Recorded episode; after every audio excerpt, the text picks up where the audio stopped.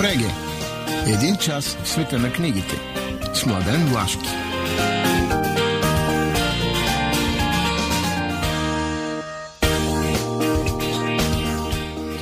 Добро утро, здравейте, скъпи слушатели на предаването Преге.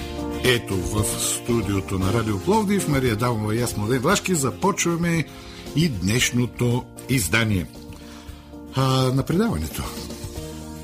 Как започваме? Би, както обичайно, с разбуждане, защото във втората част на предаването ще стане ясно защо трябват будни хора нам.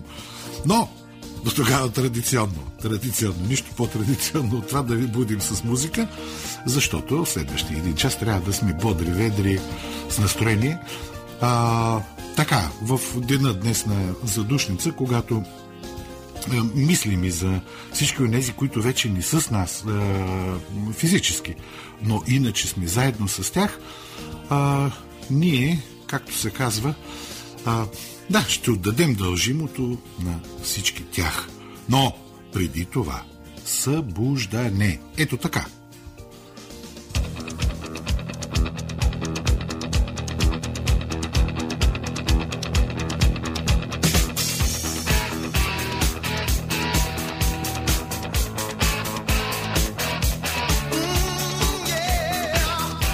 Преге.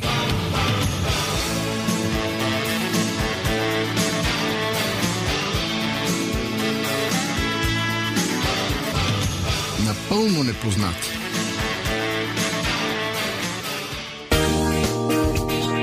И така, напълно непознати, това са 6 нови заглавия, които подбрах за вас. Така, започвам с абсолютна класика, защото така според мен трябва да се прави, и това е книгата на Захари Стоянов "Васил Левски, дякона". Ново издание, тя има десетки издания. Но всъщност това е първата биография, написана от човек, който е съратник, който е в нещата. Разбира се, самият тон, плам на Захари Стоянов може определени неща да ги вижда субективно и т.н. Но по-близко като дух до дякона Левски няма друго писано. След това вече започват, разбира се, издирвания, различни версии и т.н. Затова подобен тип книги, които наистина носят паметта на времето, би трябвало винаги да са достъпни до младите поколения, до младите хора. И благодарение на издателство Кръг, на изключително прилична цена, тази книга от 192 страници е отново на българския книжен пазар. Сега, световната класика. Нека започна с Виктор Юго. На български излезе за втори път, но да не забравяме, първия път е 1932 година. Тоест, преди 100 години. Книгата му "Последният ден на един осъден на смърт". Това е много интересен текст, който след това изключително ще даде отражение върху цялата литература в следващи векове. За пръв път излиза 1829 година. Това е един човек, който е осъден на смърт. Всъщност, прекарва при себе си живота и това е неговото отношение към смъртта.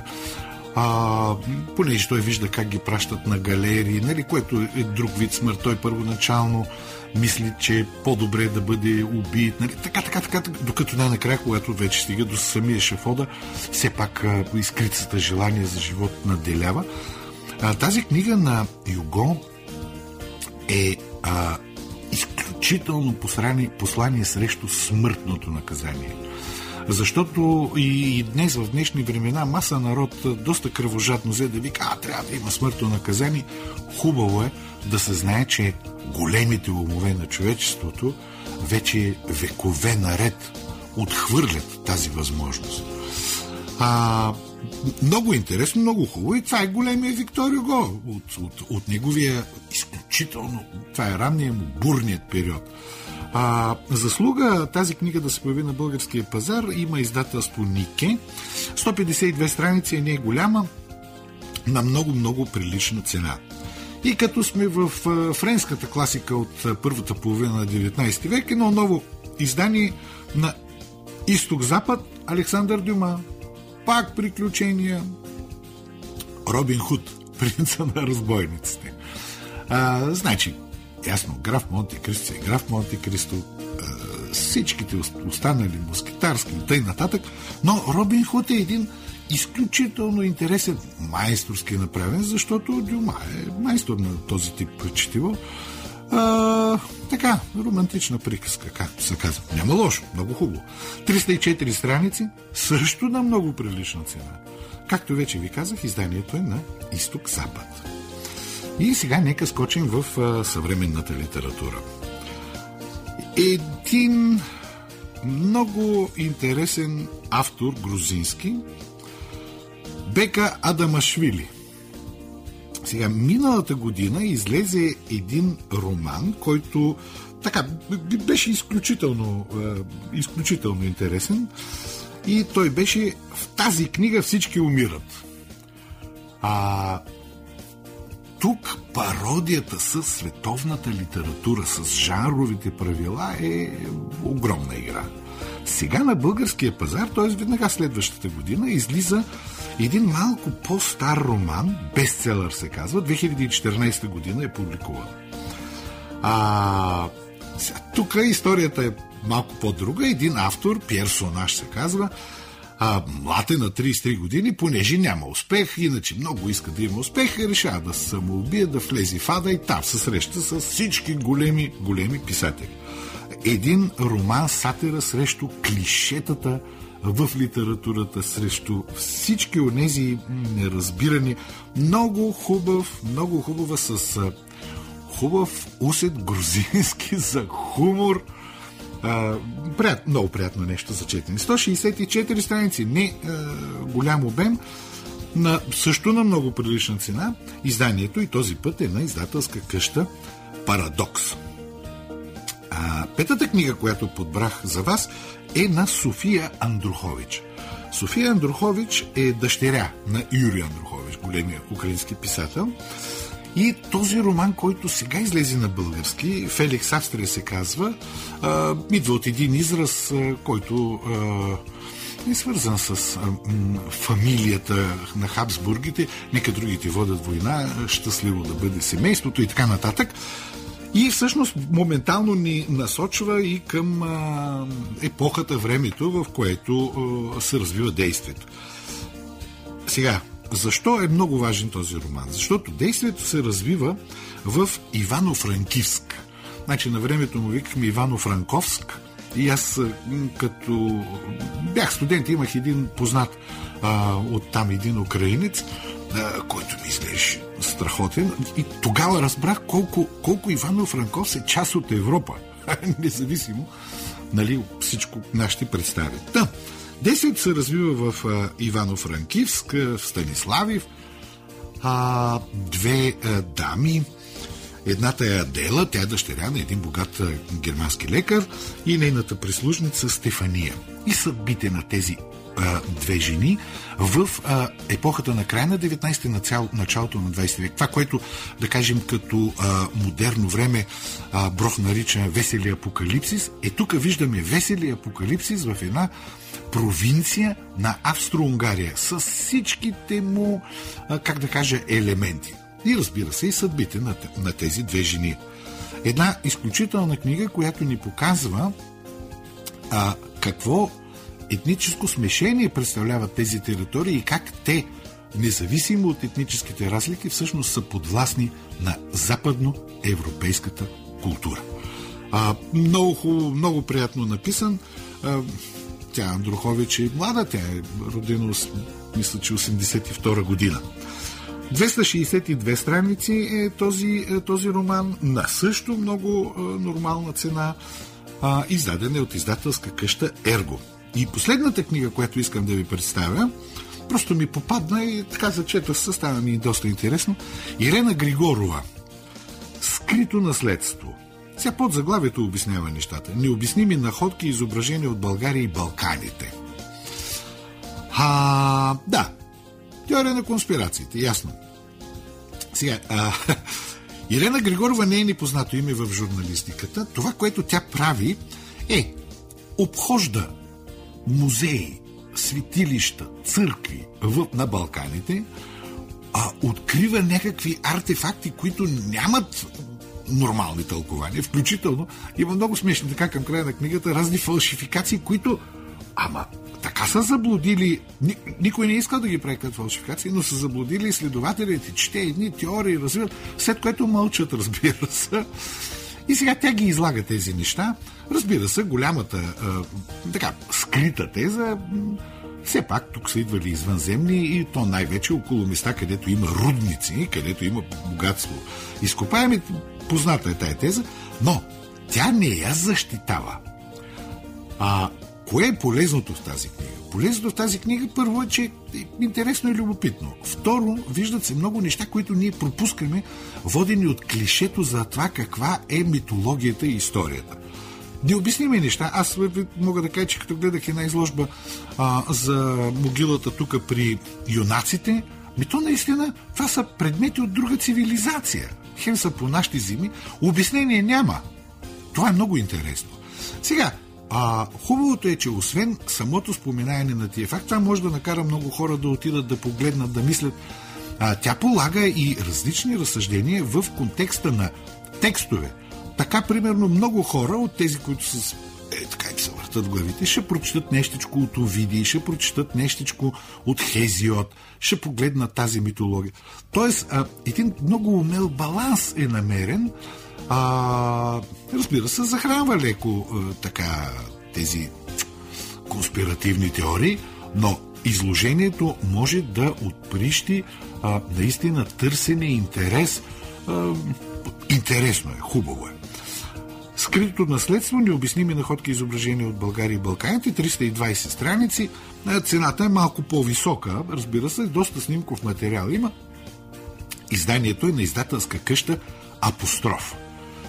Така че, както виждате, от супер класика през такива модерни, любопитни неща, има. Има какво да се чете. Сега няма да четем. Сега ще слушаме музика.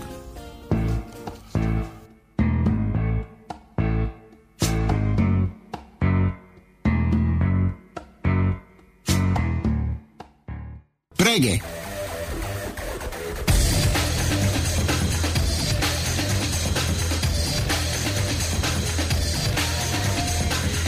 Матрицата. Така, в рубриката с календар, книги, литература започваме веднага. Днешна дата 18 февруари. На 18 февруари 1883 година е роден Никос Казандзакис. Едно от огромните имена на модерната гръцка литература. На времето знаехме Алекси Зорбас и Капитан Михалес, но благодарение на... Очевидно има голям интерес и към него, защото те издателите и така не издават. По последните 10 години Казандзакис в много голяма пълнота се върна на българския книжен пазар, благодарение много силно на издателства като Ентусиаст, Сиела работиха. Сега в момента на пазара могат да бъдат намерени не само класиката, Зорбас и Капитан Михалис, Христос отново раснат, но Рапот пред Ел Греко беше преиздаден 21 година. Градината с камъните, изключително интересно, 2019 година. А миналата година излезе нещо, което беше много непознато, Стръмнина. Тоест, Казандзакис добре стои на българския книжен пазар. На същата дата, само 1931 година, е родена Тони Морисън. Тони Морисън е псевдоним на Клоуи Антони Уофорд. Афроамерикански происход, много голяма писателка. Тя получава Нобеловата награда 1993 година и беше направо заличена от представите в България. Обсидиан 2015 година пусна онзи много голям нейн роман, който носи с огромна слава, Бог да бди над детето. Окей, идеално. И виждам, че сега Инфодар миналата година още един роман Възлюбена. Така че Тони Морисън като че се връща към нашия пазар. Така стигаме до датата 19 февруари. На 19 февруари 1973 година е изпълнена присъдата и обесен Васил Левски. За нас една дата, която, както и да ви прозвучи, мобилизира съзнанието на българския народ. Затова и аз тук обичайно препоръчам една много интересна книга на Мария Тодорова «Живия архив на Васил Левски. Как се създава един национален герой». Защото това са много важни неща. Тя книгата излезе преди 10 на години, но човек може да я намери по библиотеки. Иначе има много писано за Левски. Тук винаги ми е била интересна книгата на изследването на Димитър Страшимиров. Васил Левски, живот, дела, избори. Два тома, изток-запад ги издали. Общо взето, наистина нищо не може да поклати, независимо. Ето един пример за това, за което ще стане въпрос и по-нататък. Как би могло да се изследва фигурата, и то все по-дълбоко и по-дълбоко. И въпреки това монолитността й да запазва този иконичен характер. Това е наистина нещо невероятно. Така, иначе, литература. На 19 февруари 1996 година е роден Андре Бретон. Андре Бретон, голям френски автор, бащата на двата манифеста на сюрреализма, един от много активните. Нищо напълно го няма на българския книжен пазар. Всъщност, същото се отнася и за Георгиос Сеферис, който е роден на тази дата 1900 година и е гръцкият Нобелов лауреат за 1963 година. Е страхотен поет и не само. И защо нищо няма, на мен не ми е ясно. Издаване ми, преиздавайте просто. Такива големи имена не би трябвало да липсват. 20 февруари. На 20 февруари 1880 година е роден Трифон Кунев. Едно от имената, които бяха изхвърлени от българския литературен канон, изключително интересен поет, когато той започва, той започва с младите около художник, така, свързани с Кирил Христов, с Теодор Траянов и с българския символизъм. Много шумно име. По-късно се занимава с публицистика. След събитите на 9 септември той е големият опозиционен автор в България, и поради което е ясно защо е потулен. Сега на пазара от него има само едно томче, Голата истина се казва, и това е неговата публицистика между 45 и 47 година. Кралица МАП издаде това томче 2020 година. Но това според мен е твърде малко. 21-ви, мислех да прескочи тази дата, само ще спомена, че 1848 година Маркс и Енгелс публикуват Комунистическия манифест. Оттам нататък знаете какво става до ден днешен. 22 февруари. На 22 февруари 1635 година основана Френската академия. Институция, която до ден днешен съществува. Защо е създадена? Създадена е, защото са искали да вкарат ред, както казваме днес, на литературното поле, да има подредби, да има ясноти и т.н. И Ришельо е намерил една формула, голям скандал, я да видим кой ще каже последна дума, академия ще каже последна дума. И така до ден днешен.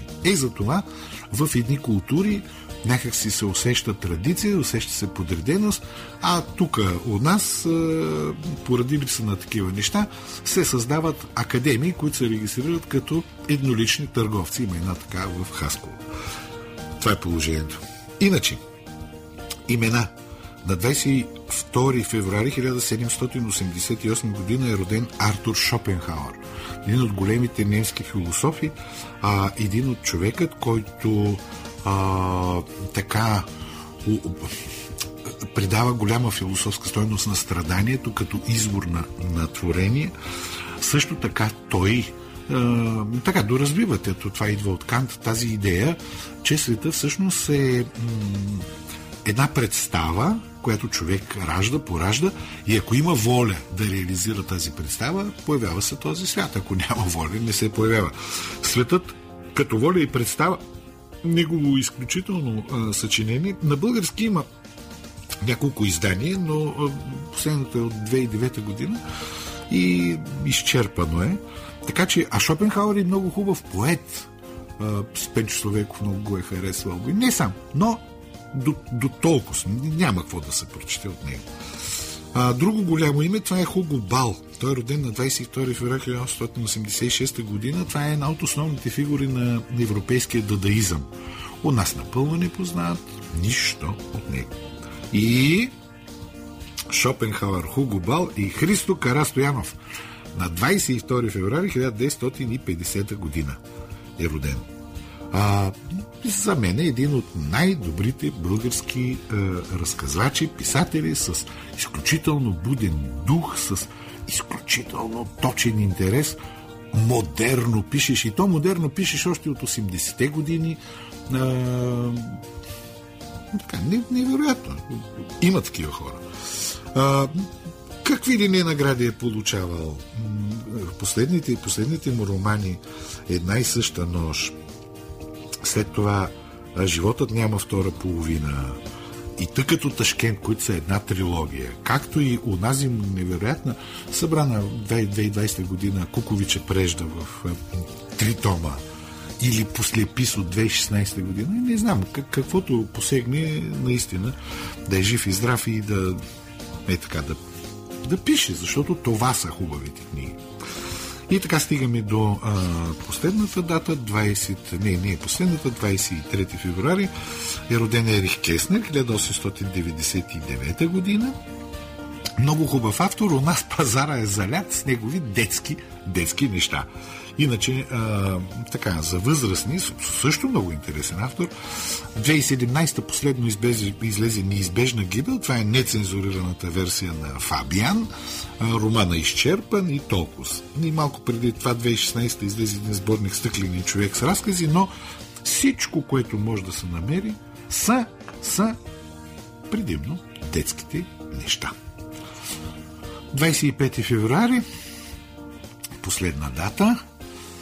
На 25 февруари 1842 година е роден Карл Май.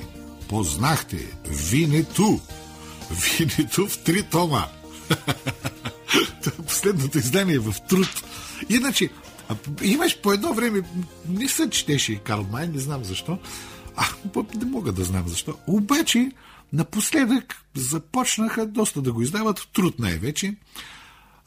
"Ловци и казаци" 2017 година, "През кордилерите" 2020, "Горски скитник", т.е. появиха се и други неща, ама той е голям майстор, той е изключителен майстор на приключенско четиво. Едно българско име, той е на Йордан Бадев, литературовед и изследовател, роден на 25 февруари 1888 година, след 9-ти зачеркнат, обвинен като фашист по най-различни причини. Той обаче е автор на доста неща, които са така свързани с националната идея. Би трябвало да познаваме тези фигури. Излезе едно томче с негови текстове "Слово и родина", а то беше преди 12 години в Изток-Запад и край отново го забравихме. И последното име от днешна матрица е Антони Бърджес, роден на 25 февруари 1917 година. Освен че той има една изключително интересна съдба и голям бунтар е, плюс това е автор на най-различен тип четива, включително и прекрасни биографии на Шекспир, но емблематичната книга "Протокол с часовников механизъм", тя общо взето така има различни преиздания, пророческа книга, не винаги добре четена, но и до ден днешен наистина впечатляваща. Хубавото е това, че Сиела се зае и, да кажем, преиздаде "Протокол с часовников механизъм" миналата година. Освен това, издаде 21-ва година Непокорното семе. Страшно интересен роман. Излизали са и Ендърби, 2019, Очи със слънце несравними, т.е. Бърджес се върна на българския книжен пазар. Да, така, това е матрицата за следващата седмица. Както виждате, интересни имена и при нас е така. Едно го няма, друго добре. Що това е така? Никой не може да каже. Защото няма Френска академия за това, например.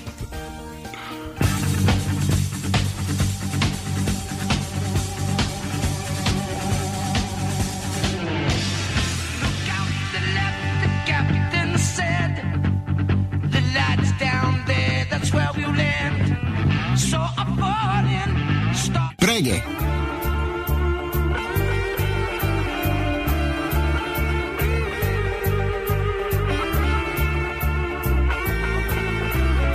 Седмото небе. И така, в рубриката за пловдивски литературен живот, ето две неща, които ми се струват интересни, важни. Първо, на 20 понеделник, в Бибоп кафе, това е на улица Гладстон, отдолу под научно-техническите съюзи, от 19 часа ще бъде представенето на романа Зов на Росин Карамфилов. Росин в момента осъществява една своя идея сам да разпространява през живо общуване свой роман на такива артистични хубави места. Помагат му хора, специално тук, да кажем, доколкото знам, Недялко Славов ще присъства, ще говори за този роман. Така че наистина едно много интересно, хубаво събитие. Млад, енергичен човек, който така се занимава с безкрайно много неща в сферата на изкуството. Неговата чувственост, която излиза в един текст, посветен на един от най-близките му приятели, който така не е между живите вече, е силно. Все пак книгата е издадена, отпечатана, редактирана, направена от Авангард Прима. Та стана в края на миналата година, така че интересно се очертава, силно провокативно. Пак казвам, Росен Карамфилов, романа Зов, на 20 февруари от 19 часа в Бибоп кафе на Гладстон. А другото представяне е това на един сборник с разкази на Станислава Станоева. Ние познаваме предимно като поет, но този сборник Трева и звезди, който излезе съвсем в края на годината в издателство Женет 45, ще бъде представен в клуба Спиритен Спирит в Петното на Роршах, вторник, както обичайно, 21-ви от 19 часа. Доколкото знам, разговора ще води Сашо Секулов. Интересно е още повече, че това са разкази за детство, за минало. Родени са в рамките на пандемичния период на нашето живеене. И интересно е как един автор с поетическа чувственост овладява тези кратки разказни форми. Хубаво се очертава. Станислава Станоева, Трева и звезди, Женет 45, изданието в Петното на Роршах на 21 от 19 часа. Това знам, това ви казах.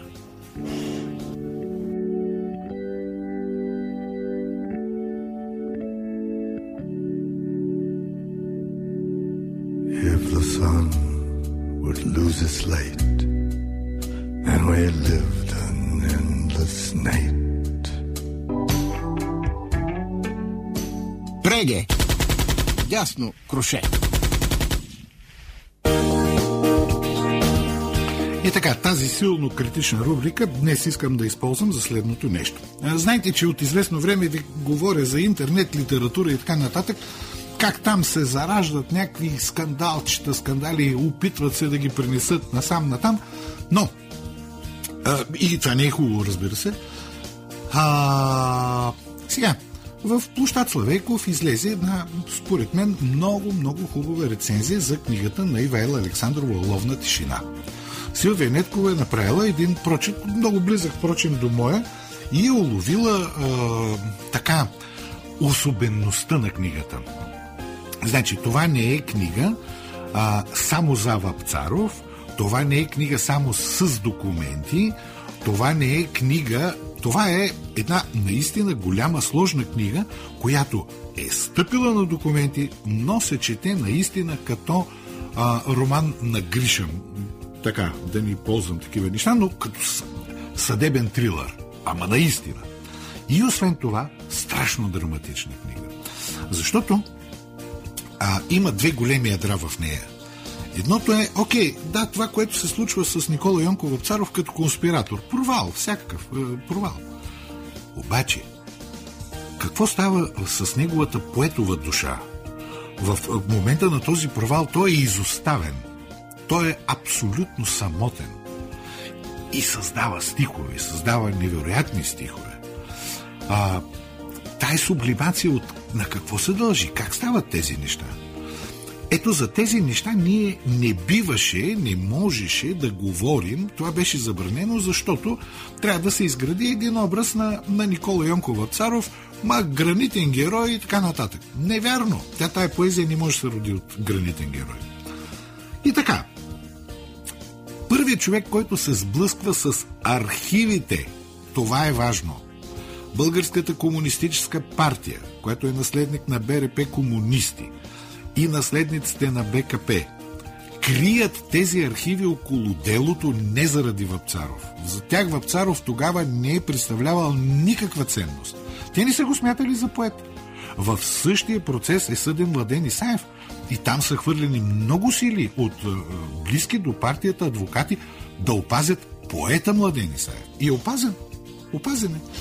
Така че това е историята. След което, ще ви кажа защо. Защото Трайчо Костов не е предал никой по време на следствието. Другите са предавали, той не е предал никой. След което целият този архив е прибран от Комунистическата партия и използван за вътрешни саморазправи, включително и срещу Трайчо Костов.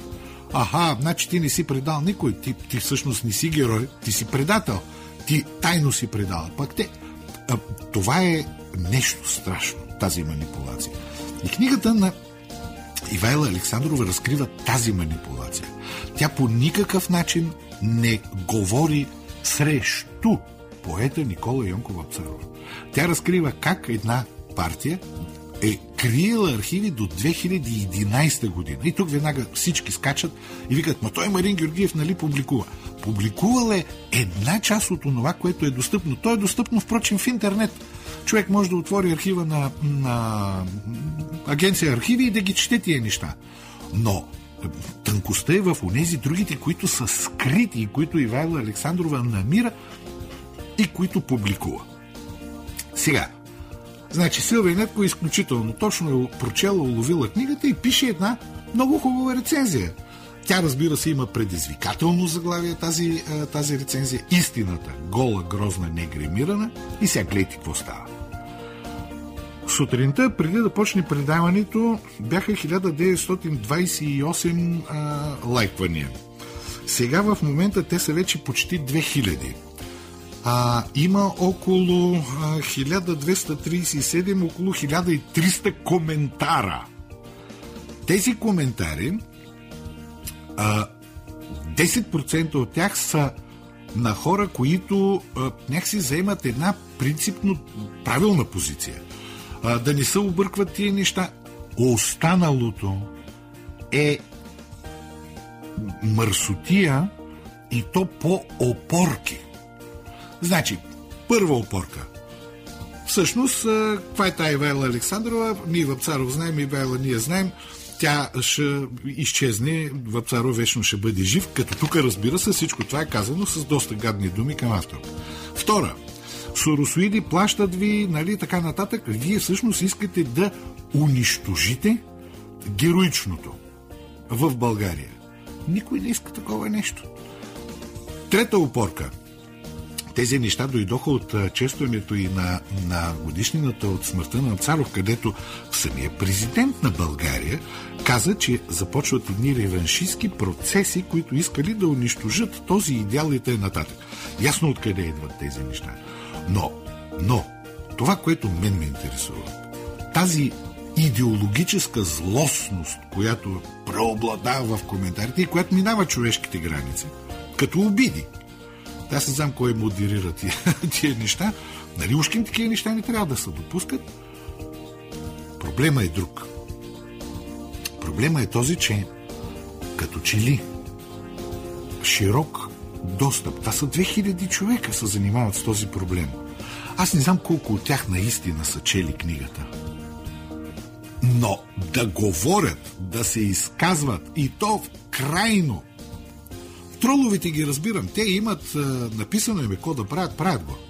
Но има и безкрайно много други хора, които се, които се този въртоп ги увлича и взимат страни. Не бе хора, литературата за това се прави, за да бъде четена. Значи, искам да кажа на онези, които все пак имат интерес да прочитат, тази книга не е лесна за четене. Никак не е лесна за четене. Тя е много различна от книгата на Марин Георгиев «Третия разстрел». Марин Георгиев изважда за пръв път тези неща официално и ги коментира публицистично с неговия патос. Ивайла Александрова не прави това. Тя балансира изключително. Тя бяга от всякакви идеологии, от всякакви такива субективни преценки. Това е много прецизно направена книга, в която като се открият някъде несъответствия между архиви. Впрочем, тя самата пише, аз не мога да кажа това са нещата, защото все още много от неща, които би трябвало да са налични, ги няма. Някъде са скрити. Кой ги крие? Защо ги крие? Това е големия въпрос. Защо продължава някой през начина на манипулиране, на скриване, да не ни позволява да видим нещата максимално близо до онова, което бихме могли да реконструираме. Значи, това е големия проблем. Големият проблем е, че съществува мощна манипулативна машина, която и подобен тип книги, защото аз ще кажа и това нещо. Последните години интереса към събития, които се случвали между 1920 и 1944 година, изключително се засили. И това са книги на Христо Христов, и той е обиждан, впрочем, в тия неща.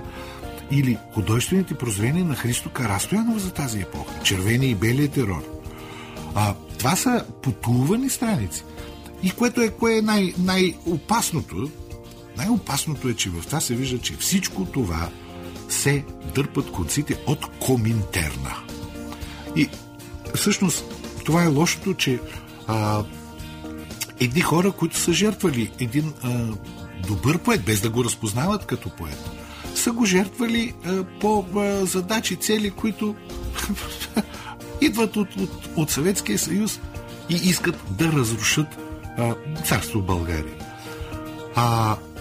Книгата на Ивайла много прецизно обмисля, дава възможности, показва, никъде не заклеймява този толкова огромен труд, понеже поне 200-300 постинга са, че тя е някаква печалбарка, която искала на гърба на това. Това са смешни неща. Не могат да си представят за какъв труд става въпрос. Нека да обобщя. Полезно е, когато в социалните медии се появяват такива текстове, които провокират, но много показателно е, че при нас все още, уви, за жалост, мисълта за просвещение, уви, като че ли не действа. Има хора, които я отстояват, които се борят за нея, да, и 10% от публикувалите са от тези хора, но останалата част е плашещо голяма.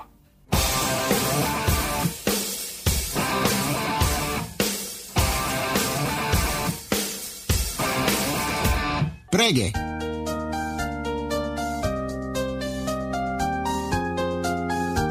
Синьото цвете. със съдействието на издателска къща Хермес. Споделете радостта от четенето.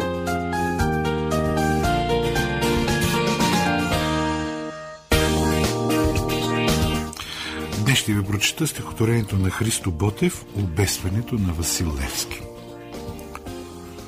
О, майко моя, родино мила, защо тъй жално, тъй милно плачеш? Гарване и ти, птицо проклета, на чий гроб там тъй грозно грачеш? Ох, зная, зная, ти плачеш, майко, за той, че ти си черна рубиня, за той, че твоят свещен глас, майко, е глас без помощ, глас в пустиня. Плачи, там близо край град София, стърчи, аз видях черно бесило и твоят един син, Българио, виси на него със страшна сила. Гарванът грачи грозно, зловещо, псета и вълци вият в полята, старци се молят Богу горещо, жените плачат, пищят децата. Зимата пее своята зла песен, вихрове гонят тръни в полето, и студ, и мраз, и плач без надежда навяват на теб скръб на сърцето. Преге!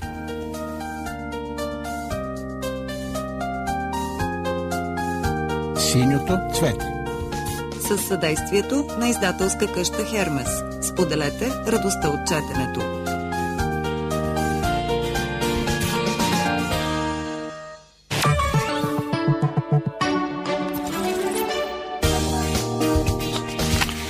Това са последните минути на днешното издание на предаването Преге. Надявам се да ви е било интересно, провокативно. Нека напомня все пак, нека не забравяме какъв ден е днес, нека помислим да отдадем, да бъдем в мислите си с онези много близки наши хора, които вече не са между нас. Ние, Мария Дамова, аз Младен Влашки, какво ви обещаваме? Традиционно ние сме големи традиционалисти от десетки години. Обещаваме ви, че следващата събота ще бъдем отново заедно с вас в ефира на Радио Пловдив.